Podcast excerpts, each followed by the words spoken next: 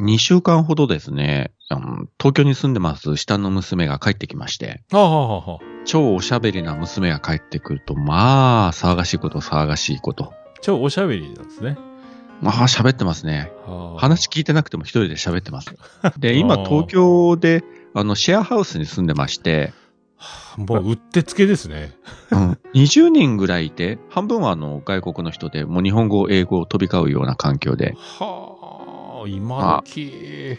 まあ英語の勉強もしたいというところでね、最近引っ越したという話で、はあ、攻めてますね。家族3人で、まあ妻と娘と自分とで、あの、おっさんもご存知の居酒屋ボンバーに行きまして、ああ、いいですね。えー娘毎回あの、メニューに載ってない、あの、オムライスを作ってもらってまして、お子様でで。